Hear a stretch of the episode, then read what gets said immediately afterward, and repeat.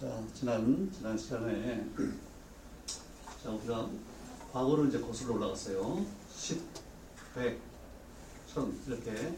이거를 우리가 powers of 10, 이렇게 얘기하죠. 파워. 10의 1차 파워. 100, 이렇게. 그래서 이제 10의 10승. 10의 10승이 우리말로 뭐죠? 이 100억이에요. 10의 10승. 100억 년쯤 갔더니 이제 우주 초기에 접근했어. 왜냐하면 우주의 나이가 138억 년이기 때문에 그러니까 천억이라는 건 소리가 아니에요. 천억 년이라는 거. 10의 10승까지 갔고 그러면서 이제 빅뱅이라는 생각이 나왔어요. 아, 그럼 초기에 어떤 사건이 있어서 우주가 시작이 됐는데 그걸 우리가 빅뱅이라 그런다. 거기까지 했어요. 이제, 이제부터는 그러면 우리가 빅뱅을 어떻게 알게 됐느냐. 이거 몇 차례에 걸쳐서 이제 해야 돼요. 아주 중요하고 제 생각에는 현대인의 뭐 최고의 교양에 자기 자신의 기원이기 때문에 오늘 강의의 어, 소주제는 제목은 칸트의 섬우주예요. 뭐 칸트는 다 이제 아는 이름인데 섬우주는 처음 들어봤을 수가 있어요. 섬우주 무슨 얘기냐? 자 칸트의 묘비명에 이렇게 적혀 있대요. 나에게는 항상 새롭고 무한한 경탄과 존경심을 일으키는 두 가지가 있다. 그것은 하늘에 반짝이는 별과 마음의 도덕률이다. 생각해 보니까 내가 뭐 초등학교 때 어디선가 들은 것 같아요. 그래서 그때 상당히 감동을 받았어요. 야, 다 우리가 어릴 때 이제 하늘을 보잖아요. 밤 하늘을 보면 별들이 있는데 자세히 보면 이 색깔도 좀 다르고 밝기도 다른 거잖아요. 그래서 쳐다보면서 다들 똑같은 질문을 가지죠. 저기 어떻게 떨어지지 않고 저기 매달려 있냐. 일종의 신비감을 가지는데 칸트도 그랬대요. 근데 칸트는 밤하늘에 빛나는 빛나죠. 그런 별과 함께 내, 마음, 내 마음속에서 빛나는 도덕률이 있다. 대비시켰어요.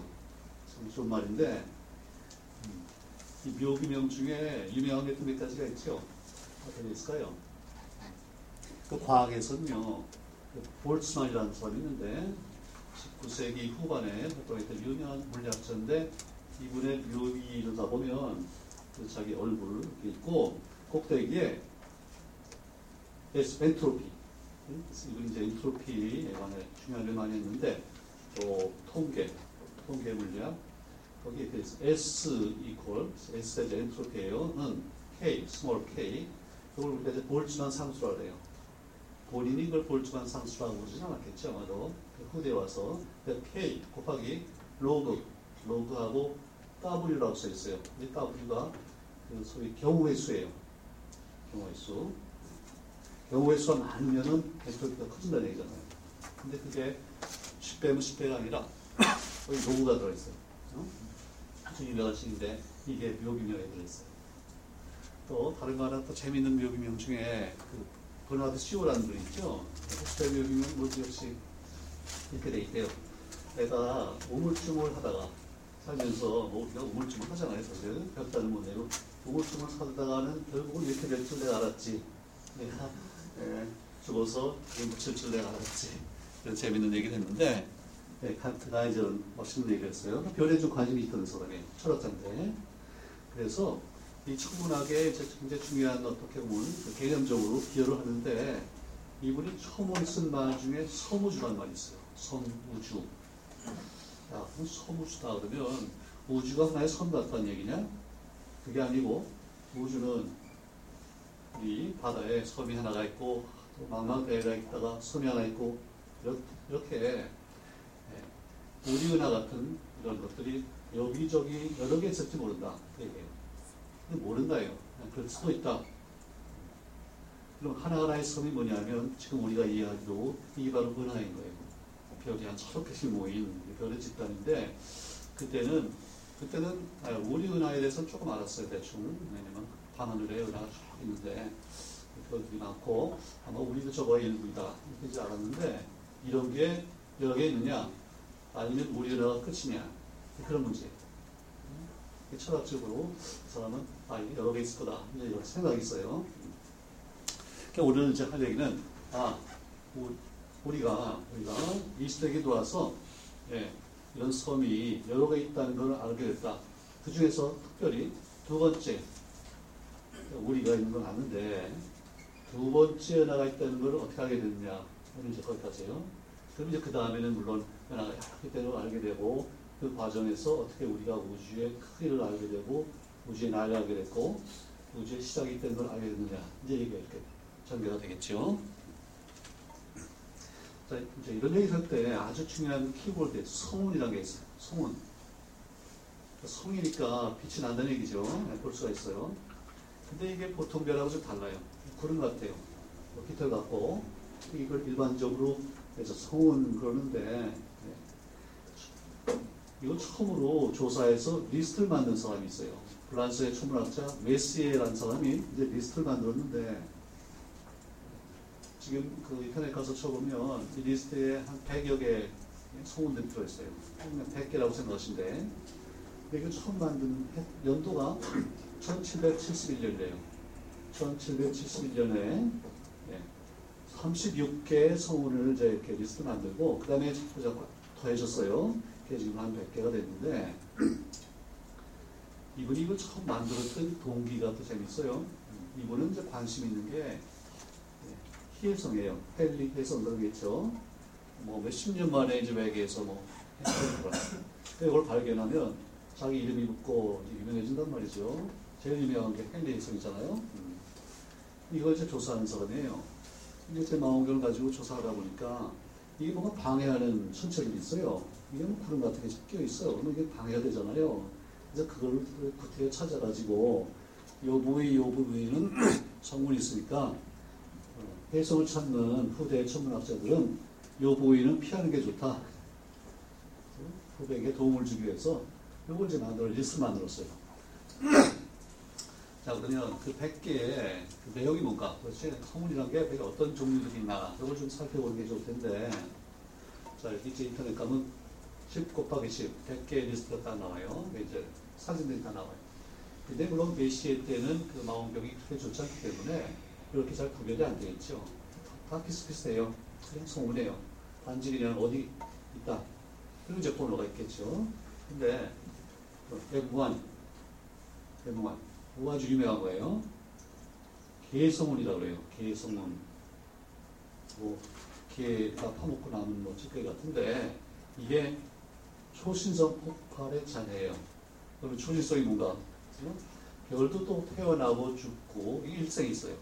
어, 이게 있다는 걸 알게 된 것도 또 20세기 과학의 아주 중요한 부분인데, 별이 태어나서 죽으면서 폭발을 해요. 대폭발을 해요.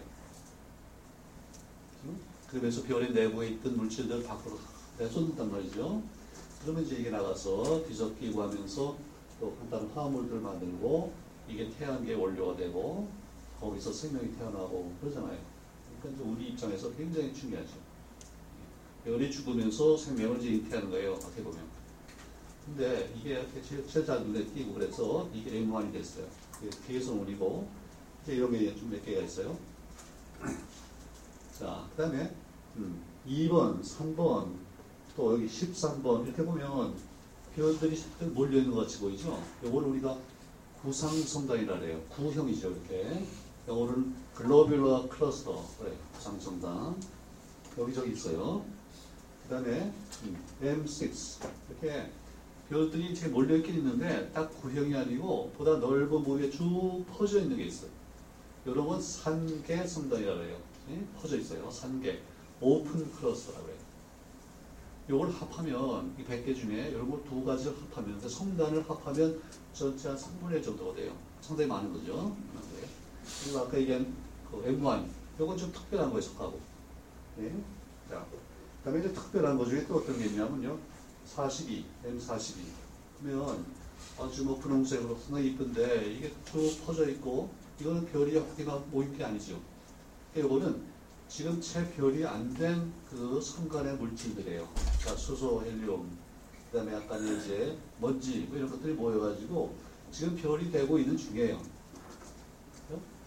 근데 별이 안 됐으면 저거 어떻게 빛이 나냐? 저 안에 이미 별이 된 것들이 좀 있어요. 여기. 그러면 그 별이 이제 빛을 내잖아요. 그러면 그 빛을 아직 별이 못된 그 물질들이 받아가지고 빛을 내요. 그러니까 우리가 볼 때는 이렇게 아주 아름다운데 이게 쭉뭐좀 이상해 보이죠? 예, 이런 것들이 여기저기 있어요. 제일 유명한 것 중에 하나가 오리온 성원 42 이런 게 있고 이 여기저기 좀 있어요. 그 다음에 행성상 성원이라는 게 또 있어요. 무슨 저 예, 단지 같아 보이죠. 예, M57 대표적인 건데 이건 이제 별이 특별한 경우에 확 퍼지면서 예, 물질들이 밖으로 쭉 퍼져나가고 중심에는 약간 남아있고 핵이 이런 게 이제 우리가 볼 때 행성상 성운이라고 해요. 왜 행성상이냐? 처음에 이런 게 발견됐을 때 우리 뭐, 뭐 목성, 토성 이런 거랑 잘 구별이 안 돼요. 그래서 이것도 행성인가 생각했어요 사실. 행성 비슷하게 생겼다. 이런 게 좀 있을 때가 있고 그래서 이런 것들 좀 특별한 것들을 합하면 합하면 또 이게 전체 한 3분의 1쯤 돼요. 자, 그럼 3분의 1이 남았잖아요. 그 3분의 1이 대부분이 지금 알고 보니까 이렇게 M51 이렇게 소용돌이거나 월풀이라고 그러죠. 네, 뭐. 소용돌이가 생겼는데 이런 것들이 여기저기 있어요. 한 3분의 1 돼요. 상당히 많은 거죠. 음. 근데 메시에는 뭐 그렇게 자세히 구별을 못했어요. 지금 요거는 이제 우리가 허블 우주 망원경이 우주 공간에 올라가서 찍은 거거든요. 그러니까 잘 보이겠죠. 그래서 이제 다시 정리한 메시의 리스트고 알고 보니까 그렇다고 말이에요. 네. 그러면 이 3분의 1에 해당하는 소용돌이 은하, 지금 은하라고 하는 이름을 붙였는데 처음에는 은하인 줄 모르잖아요. 소용돌이 성운인데 이게 보니까 우리 은하 밖에 있는 네, 우리 은하, 저 밀키웨이 밖에 있는 저 외계 은하들인 거예요. 그렇죠? 그러니까 외계 은하가 많이 있다. 그러면 첫 번째 우리 은하는 알겠는데 두 번째 은하를 어떻게 발견했느냐 이게 굉장히 큰 중요한 문제죠. 왜냐하면 이게 있느냐 없느냐에 따라서 칸트가 맞고 틀리고 이런 거죠. 우리 은하가 전부냐 우주의 전부냐 아니냐 이런 문제가 돼. 우주가 얼마나 크냐 그래서 굉장히 중요하고 자, 여기서 이제 구상성단을 조금 필요 있는데 자 구상성단 구형이고 별들이 뭐 우리 은하 전체적으로 이제 천억 개 정도 별이라고 했으면 여기에도 이건 물론 천억 개보다 적겠지만 그래도 별들이 상당히 몰려 있어요. 뭐 백만 개, 천만 개, 뭐 이 정도 몰려 있단 말이죠. 그런데 여기 중요한 질문이 하나 있어요. 자, 구상성단이 다른 우리 은하 내의 다른 별들에 비해서 나이가 오래됐을까? 좀 젊은 별들일까? 그런 거 한번 생각해 볼 필요가 있어요. 네? 그러면 구상성단이 또 어디에 많은가 하면, 그죠? 자, 우리 은하가 이렇게 납작한 원판이잖아요. 납작해요. 예. 이게 왜 납작을 했어요? 처음에 우리 은하가, 아니, 태양계, 뭐, 은하, 뭐든지 생길 때는 전체 우주 공간에 있던 물질들이 이제 중력 자극으로 모여가지고 이렇게 이렇게 모일 텐데, 처음에는 아무래도 뭐 무시하겠죠. 처음에 생길 때부터 납작할 리가 없잖아요. 무실한데, 이게 처음 생길 때 외부의 어떤 힘을 받아서 모이기 시작한단 말이죠. 예. 뭐 대, 충 우리 짐작하기에 예컨대 우리 태양계가 생길 때 또 외계 어떤 폭발, 어떤 초신속 초신속 폭발 이런 영향을 받아서 이 물질들이 이렇게 회전을 시작해요. 그죠? 회전. 그래서 우리 태양계도 납작하잖아요. 또 우리 은하도 납작해요. 그러면 회전을 하면 밖으로 뻗어나가는 원심력이 생기죠. 그렇죠? 예.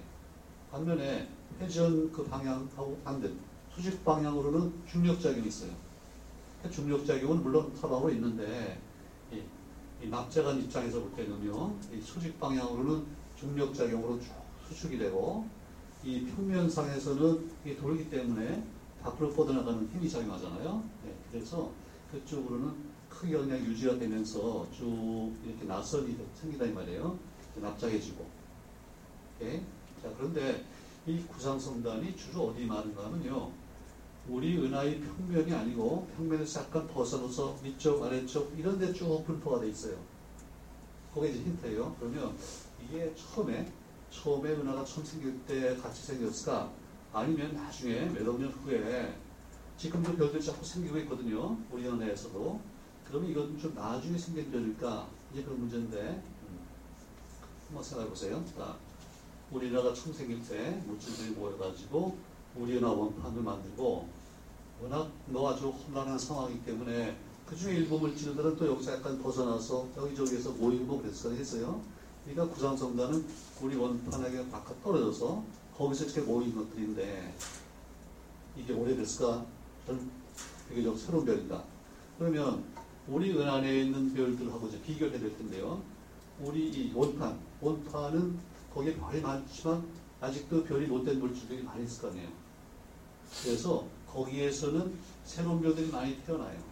우리 원판 내에는 별도 많고 별과 별 사이에 아직 별이 못된 물질이 많기 때문에 그것들이 모여서 새로운 별들이 계속 태어나고 있어요. 그런데 이 중풍 뜬 아래 위에 여기에는 새로 생긴 별들이 별로 없어요.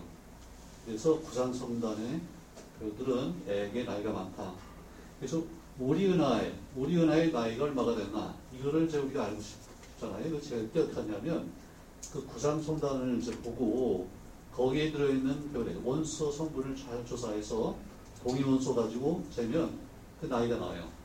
그렇게 재는 우리 은하, 우리 은하의 나이가 한 131억인가 이렇게 나와.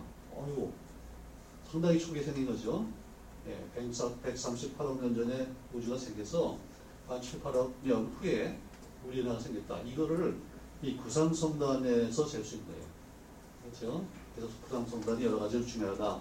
그리고 네, 우리 은하에서 평면에서 좀 떨어져서 떨어져 있으니까 우리 입장에서 볼 때는 계속 관찰하기가 쉽겠죠.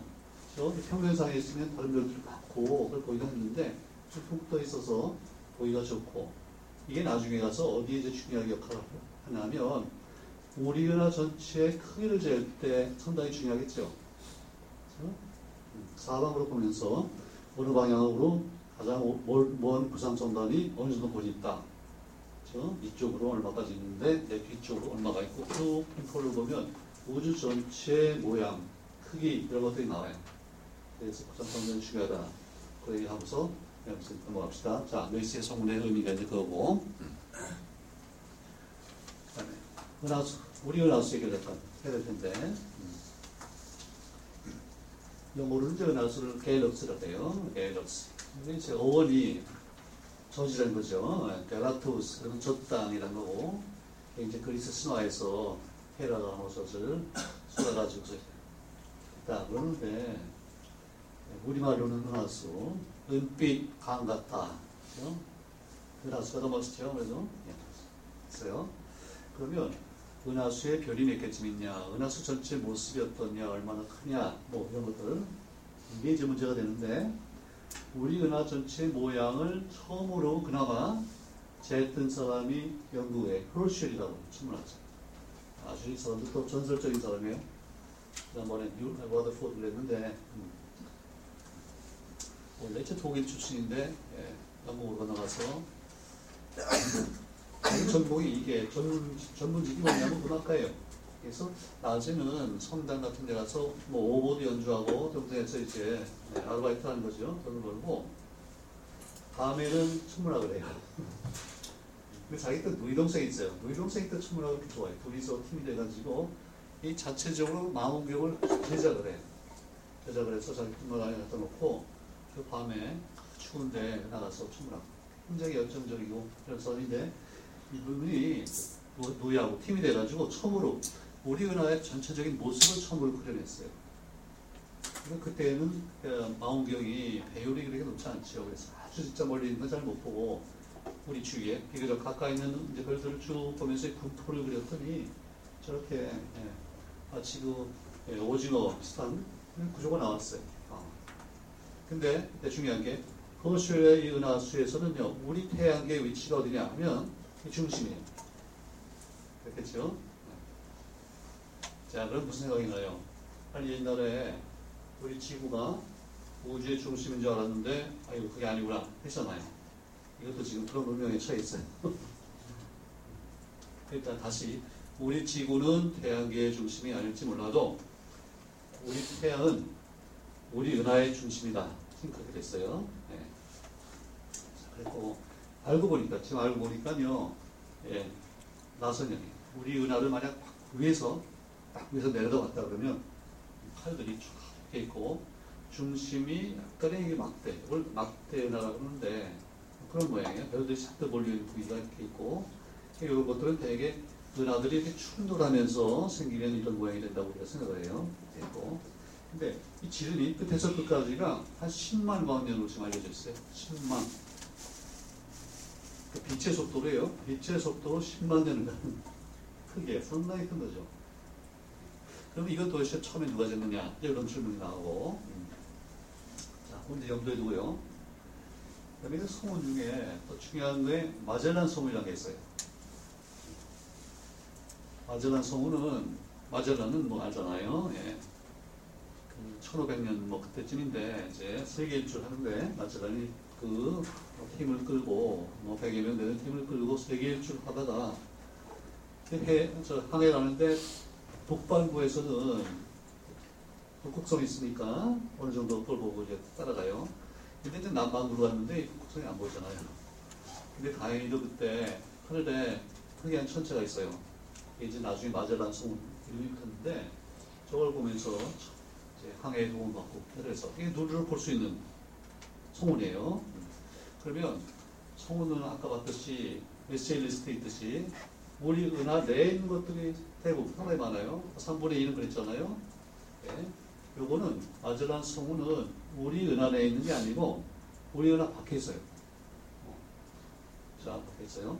자, 우리가 손바닥을 펴가지고 이렇게 해서 이게 우리 은하다 생각하고 기름이 한 10만 바늘이다 생각할 때 마젤란 성운은 이제 소, 대 두 개가 있는데 하나는 좀 가깝고 약간 멀지만 평균적으로 대개 한 20만 광년 정도 거리 있어요. 손바닥을 펴서 손바닥 길이 한 두 배 정도 거리에 두 개의 작은 천체가 아, 손바닥이라고 그러면 이건 아마 뭐 파리 정도 될 거예요. 왜두 개가 지금 이렇게 돌고 있어? 이게 마젤란 성운이에요.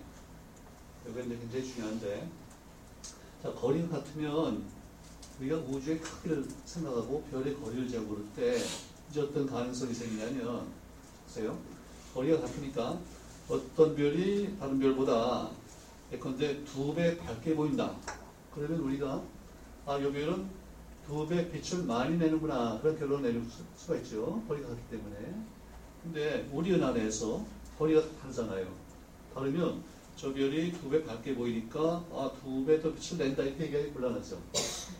빛을 들래도 가깝기 때문에 밝게 보일 수가 있고. 근데 이거는 지금 거리가 같기 때문에 바로 소위 절대 밝기, 빛이 얼마 나, 나오냐 이걸 절대 밝기라고 하는데 절대 밝기하고 또 우리가 볼 때 얼마 밝으냐 이거는 겉보기 밝기라고 그러겠죠. 그 절대 밝기와 겉보기 밝기 사이에 비례 관계가 성립해요. 거리가 같기 때문에 거리가 다른 건데 성립이 안 하고 그런 면에서 이제 앞으로 우리가 얘기할 내용 굉장히 중요해요. 마젤란 성운이. 그 마젤란 성운이라는 게 없었으면 아마 우리가 지금 빅뱅을 몰랐을 거예요. 아직까지도. 그렇게 중요해요. 이런 특이한 천체가 있다. 자, 남반구에서만 보인다. 염두에 두시고. 자, 우리 은하수. 이제 C가 생각나죠? 어. 일단, 우리, 우리 동료 중에 뭐가 있어요? 푸른 하늘 은하수. 하얀 쪽배에 개수 나무 하나. 이거 네, 작사, 작곡을 누가 했는지? 윤국영, 윤국영 선생이 네, 본인이요, 작사, 작곡을 다 했어. 네, 뭐 우리가 어릴 때 많이 부르는 동요인데, 이게 서양에도요, 서양 시에도 이렇게 얘기가 나와. 하나 소개할게요. 예, 유명한 월즈워드의 시에. I wandered lonely as a cloud. 내가 구름과 같이 외롭게 나는 뭐, 방황했네. 뭐 그런 얘기인데, 보세요. 자, 하늘에, 예, 하늘에 떠 있는 구름과 같이 언덕, 또뭐 계곡, 그래서 하늘에 떠 있으면 다 이거 넘나들잖아요. 당황했어요. 근데 갑자기, 그러다가 갑자기, 예, 아주 금빛, 황금빛 수선화들이 그냥 몰려 있는, 쫙 몰려 있는 호스트, 거든 데프들, 이거 봤어요. 이게 호수가에, 나무 아래. 그죠? 근데 이것들이 거기서 막 이렇게 바람에 이제 날면서 춤추듯이 봤어요. 자, 그 다음에 두 번째 이게 이제 밀키웨이가 나와요. Continuous as stars that shine and twinkle on the Milky Way.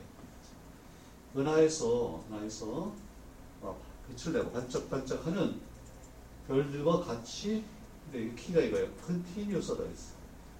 Continuous. 쫙 보니까 쫙 깔려 있는데 우리가 이제 밤하늘 보고 은하를 보면요 별이 하나하나 개개별은 잘 보기 힘들잖아요. 이게 쫙 연속적으로 보여요. 은하수도 마찬가지죠. 은하수 이것도 연속적이에요. 우리는 개개별은 보기 힘든데 여기에도 아, 워즈워드가 음, continuous stars 이렇게 얘기했어. 여기 여기시에 밀키웨이가 나오는 걸 내가 보고 반가워서 이제. 자, 뒤에는 여러분 나중에 읽어보시고. 자, 그러면 이제부터 천체의 거리를 어떻게 재느냐. 왜냐면 천체의 거리를 재야지 우리가 우주의 크기를 논할 수가 있잖아요. 우리가 우주의 크기를 좀 알고 싶은데 이제 천체의 거리를 재야 되겠어요. 어떤 방법이 있겠느냐. 제일 간단하고 쉽게 생각할 수 있고 또 아주 과거에부터 사용됐던 방법이 연주시차라는 방법이에요. 연주시차. 연, 1년이죠. 주, 주기. 그래서 본다는 뜻이에요. 주의, 주변. 음. 시차. 차. 차가 생겨요. 이게 무슨 소리인가 제일 이해하기 쉬운, 쉬운 거는요. 여러분, 손가락을 이렇게 코앞에 대고 왼쪽, 오른쪽으로 이렇게 보면 왔다 갔다 왔다 갔다 해요. 그 얘기는 멀리 있는 배경을 두고 오른쪽 눈, 왼쪽 눈 사이에 각도가 생긴다는 뜻이죠. 그래서 각도가 생겨요. 이 각도를 재고 그 다음에 이제 오른쪽 눈, 왼쪽 눈 사이에 이제 거리를 알면 그렇죠?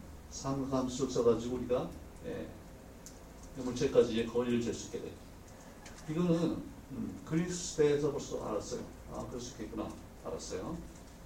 이걸 이제 연주 수차라고 그러는데 지금 와서는요. 패러렉스, 패러렉스. 음. 이걸 처음 도입한 사람이 누군가 찾아봤더니 음, 히파르코스라는 에, 그리스 시대의 천문학자가 있었대요. 히파르코스. 그 사람은 이제 어, 뭘 했냐면요. 음, 달, 달까지 거리를 지금 재고 싶어요. 그지? 알렉산드리아라는 동네가 있고 음. 헬레스폰트라는 지역, 꽤 먼 거리 지역이 있는데 거기 양쪽에서 월식을 봐요. 월식. 그 월식은 쫙 가리기 시작했다가 쭉 가려지고 나오잖아요. 그거를 양쪽에서 보면서 그래서 어, 이제 어쨌든 어떤 각도가 나오는데 예? 그걸로부터 거리를 총 쟀어요. 어, 지금 보기에도 상당히 잘 됐어요.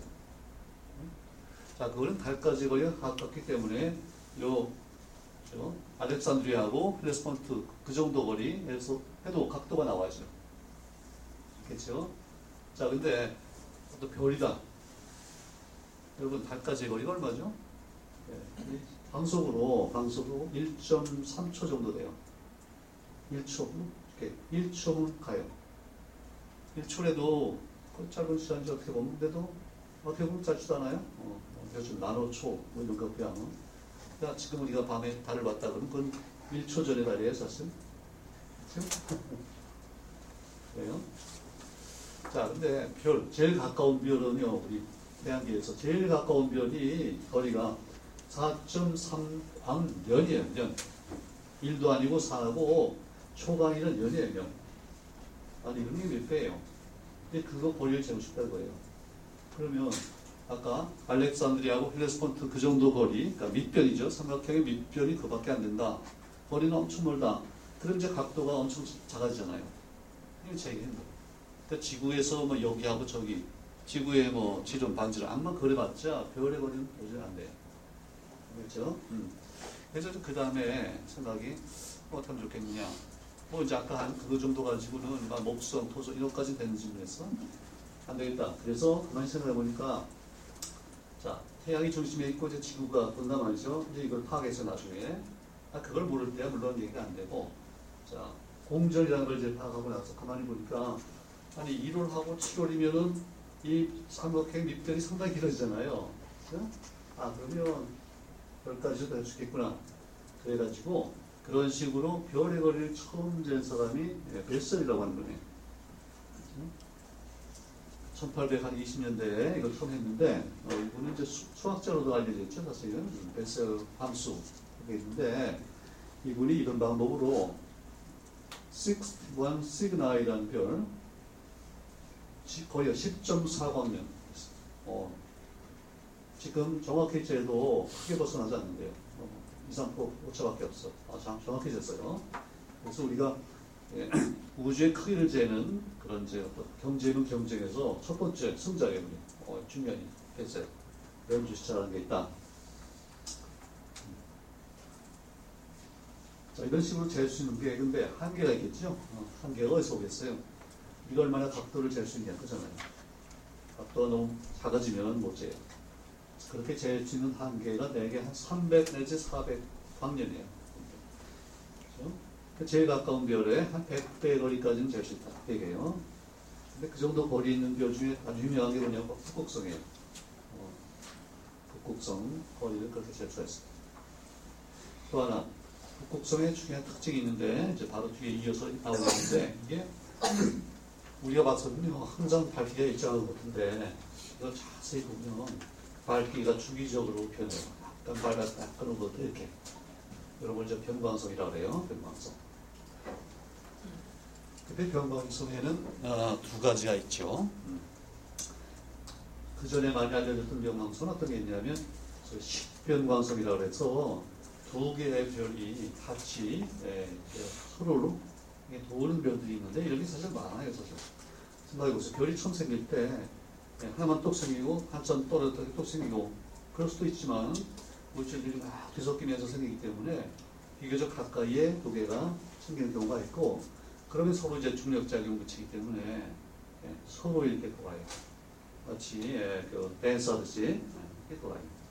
자 그러면 우리가 볼 때는요 둘이 이렇게 겹쳐지면은 어두워지겠죠. 그래서 벗어나면 밝아지고 이런 게 있어요. 그거는 많이 알려져 있어요. 요즘은 식, 일식, 월식, 그죠? 식변광성 그랬어요. 자, 그랬는데 또 하나 다른 타입이 있어요. 그게 아니고 단일별인데 하나의 별인데 이게 어, 쭉 밝아졌다가 어두워졌다. 자체적으로요. 말하자면 그 빛을 낸, 내는 빛 자체가 예, 많아졌다가 적어졌다. 이런 별도 있어요. 요게 처음 발견된 게 예, 저희 세페이드 별자리라는 데 있는데 거기에서 처음 발견됐어요. 세, 그래서 이걸 세페이드 변광성이라고 해요. 세페우스 별자리에서 발견된 변광성. 그래서 세페이드 변광성. 그런데 요게 또 이제 중요해요. 우리가 빅뱅을 이해할 때. 우리가 이제 많이 얘기 나올 겁니다. 세페이드 변광성. 근데 이 북극성이 바로 그런 세피드 변광성의 일종이다. 지금 그런 얘기예요. 그렇죠? 자, 그러면 이제 궁금증이 생겨요. 음, 그런 게 얼마나 많으냐? 또 진짜 중요한 거는 또왜 그러냐? 왜 어떤 별들은 주기적으로 밝았다 어둡다 하느냐? 음? 그런 게 있어요. 자, 또 주기. 아, 밝았다 어둡다 하면 이제 두 가지 중요한 특징이 있겠죠. 얼마나 자주 그러냐? 얼마나 자주 밝았다 어둡다 하느냐. 그 다음에 제일 밝을 때는 얼마나 밝으냐. 그죠? 어, 그런 거. 얼마나 더 밝아지느냐. 이런 두 가지 특징이 있을 거예요. 자, 근데 별이 어둡다 한다는 게 아주 정말 긴 시간 거쳐 그런 게 있고, 요거는요, 우리가 지금 얘기하는 거는 하루 내지, 제일 빠른 경우 하루 내지, 긴 경우에는 한 한 달에 걸쳐 또는 아주 극단적인 경우는 뭐 한 100일까지도 있긴 있는데 한 달만 돼도 이거 주기가 굉장히 긴 거에 속해요. 그래서 어쨌든 주기란 게 있다. 얼마나 자주 오느냐. 그게 있고 밝기가 있을 텐데 우리가 흔히 생각할 수 있는 것 중에요. 별의 밝기가 변하는 거는 별이 일생을 다 마치고 그 다음 단계로 넘어가고 이럴 때는 이제 밝기가 확 변하고 그러죠. 예컨대 아까 초인성 폭발. 그럼 확 밝아지잖아요. 폭발하니까. 근데 그거는 별이 일생을 다 마치고 있기 때문에 우리 뭐 태양의 몇배 되는 이 정도가 되면요. 이게 5년 단위요. 5년 단위로 계속 똑같이 유지가 되다가 확 바뀌고 그러기 때문에 우리가 그걸 관찰할 수는 없잖아요. 딱그 순간에 우리가 보기 전에는 관찰하기 힘들어요. 그런데 이거는 다행히도 주기가 하루, 어떤 건 하루, 뭐 일주일, 한 달, 그렇기 때문에 우리가 살아있는 동안에 잘 그걸 관찰하면 쭉 계속해서 관찰을 하면은 이걸 잡아낼 수가 있다. 그런 얘기죠. 그런 것이 중요해요. 아주 아주 중요해요. 자 일단 여기까지 하고